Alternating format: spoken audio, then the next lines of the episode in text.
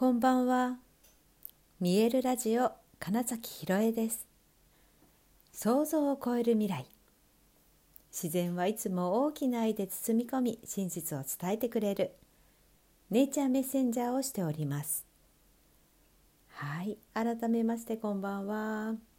2023年2月25日、見えるラジオ始まりました。今日もねまたね東京寒くて、えー、実はねさっき夜の散歩に出た時にちょっとね雪が雪がちらちらと 前降りてきてちょっとねあられ気味だったこともあってニケさんはこう落ちてくる雪の粒を追いかけたりしてて、まあ、まだなんかお子ちゃまで可愛いなって思いながらその様子を見てましたけど、ね、もうすぐ3月だというのに雪なんだという気持ちにもなりました。はい、で本当なんかこう三寒四温とはよく言ったもので暖かくなっては寒くなり徐々にそれを繰り返しながら暖かくなっていくっていうね、まあ、本当にそんな日々を過ごしているところです。ただねもう本当に梅の花は結構咲いていたり気の早い陣長毛はもうちょっとつぼみが開いててたまにねいい香りがしたりもします。あ春が来るんだなって思ってくると急にあ花見しようみたいなこともね思ったりしてそういうのもちょっと楽しいですよね。はい、であそれこそね登山ねまた登山の計画も立てようかなとかって思い始めました。いやもしね一緒に登りたいなっていう人がいたらあのご連絡ください。どこに？みたいなねあの LINE とかはい、Facebook でつながってる方はそちらにメッセージをください。でね、まあ、今日は昼間はゴングのことなんでゴングを始めたの？みたいなことについて YouTube でライブ配信をしました。でまあいろいろとねなんか話しながら「そうそうゴング本当面白いんだよね」みたいなこととかそれにまつわる周りにこうあるさまざまなエピソードみたいなのもうん面白いんだなっていうのがね話してるうちにもりもりもりになっちゃって 結構ねいや予定より随分こうオーバーして喋ったんですよね。でね今日はちょっと新しい試みとして YouTube の配信ライブ配信は決めていたんですけどそうだと思ってそのインスタグラムでもライブ配信できるじゃないですか。で私いつもね別々でやってたんですよ。だけど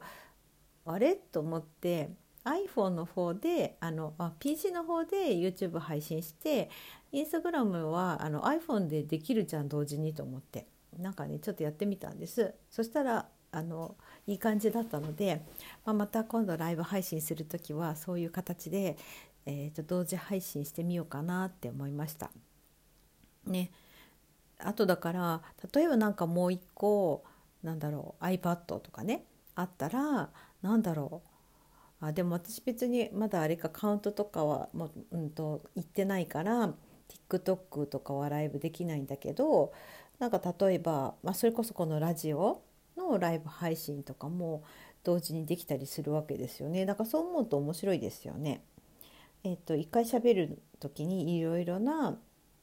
うん、だって、えっとそれぞれが使いやすい、まあ、なんだソフトアプリってあるわけだからなんかそれぞれに、えー、同じ話を聞いてもらえるそれぞれのユーザーに聞いてもらえるっていうのはなんかいいなと思ったりしました。はい、はい、さてさてあのですねなんか今日はうんとそうだななんか反応してしまうみたいなことの話をちょっとしようかなと思ったんですね。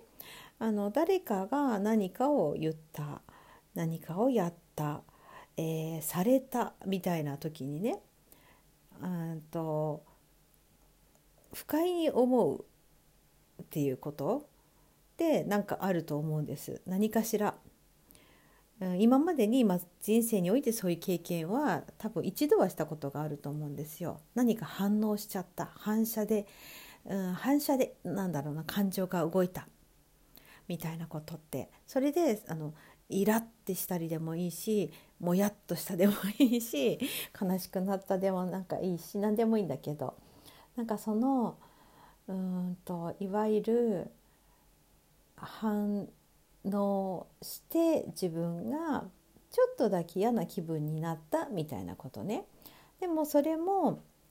本当にただの反射でしかないし、まあ、驚くとかはねちょっとまた違うんだけど驚くっていうのがまあ一番ね反射反応で分かりやすい感情の生まれ方なんですよね。ビクッみたいなあのキュッて肩を上げるとなんか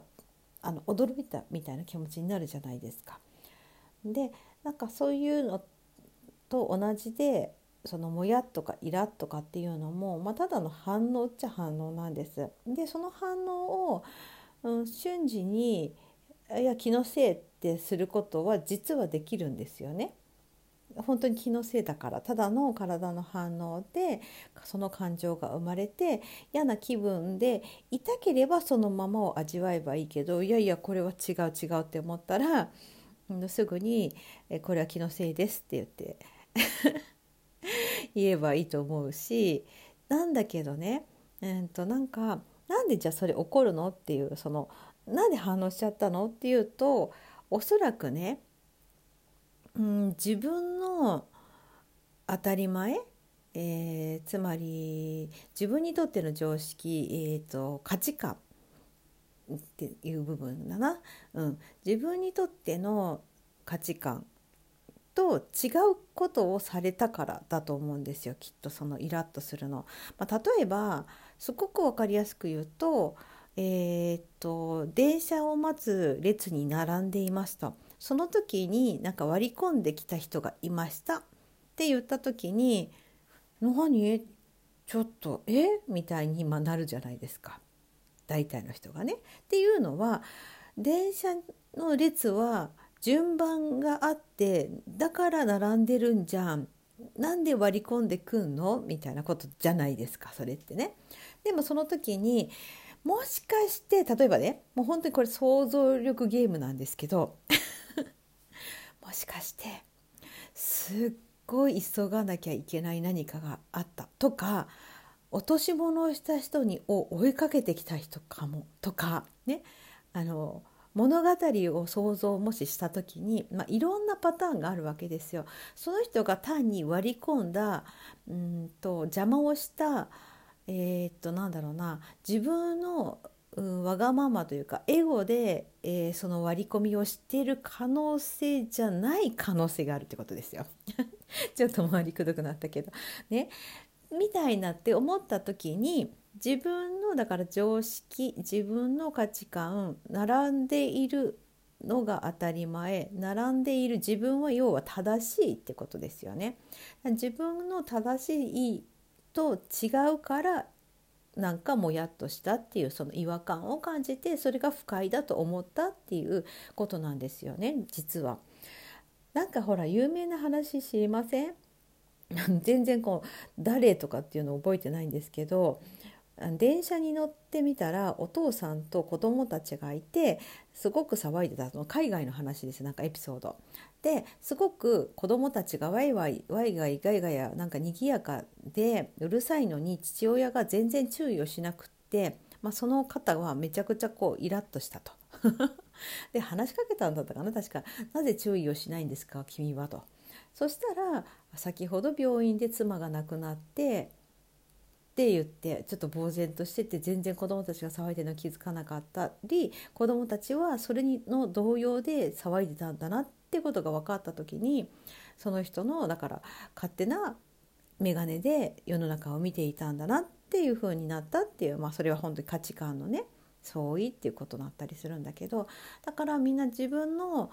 見てる世界が正しいとか自分の常識自分の価値観に当てはめて物事を見てしまうとそういった反応をすることが多分増えちゃうんですよね。だから本当にね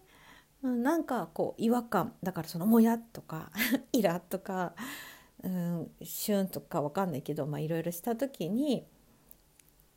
相手はどうなんだろうって一回思ってみるとかねうん、本当にあそれもありってするとかね、うん、本当気のせいって思えると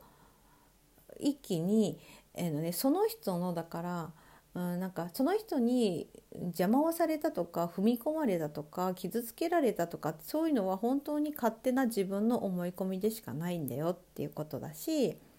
えー、っと相手が例えばもう分かりやすく何か攻撃をしてきた風でも別に自分は本当に何もしてないって思ったらそのままでいればいいんですよね。その相手の何かにこう世界に入り込む必要もなくてだからそういう意味でも相手の価値観というか相手は相手自分は自分ってちゃんと切り離せているとおそらくそういった、えー、突発的な出来事何か体が一瞬反応するような出来事であっても全然何ともないですそれもいいんじゃないですかっていう、うん、もう超多様性を認められる フラットな状態というか、うん、になれるのかなみたいなことをちょっと思ったんですよね。でどうしても自分の好きな人がなんか自分をのなんだ気になってることを言ってきたりすると大体の人やっぱすごいもやったりするんだけど、うん、もしかしたらその人がたまたま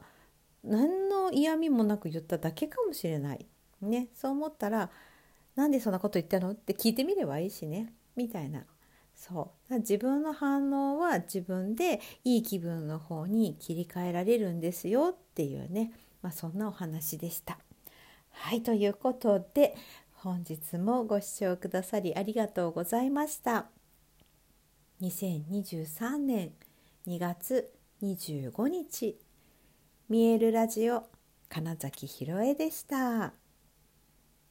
おやすみなさい。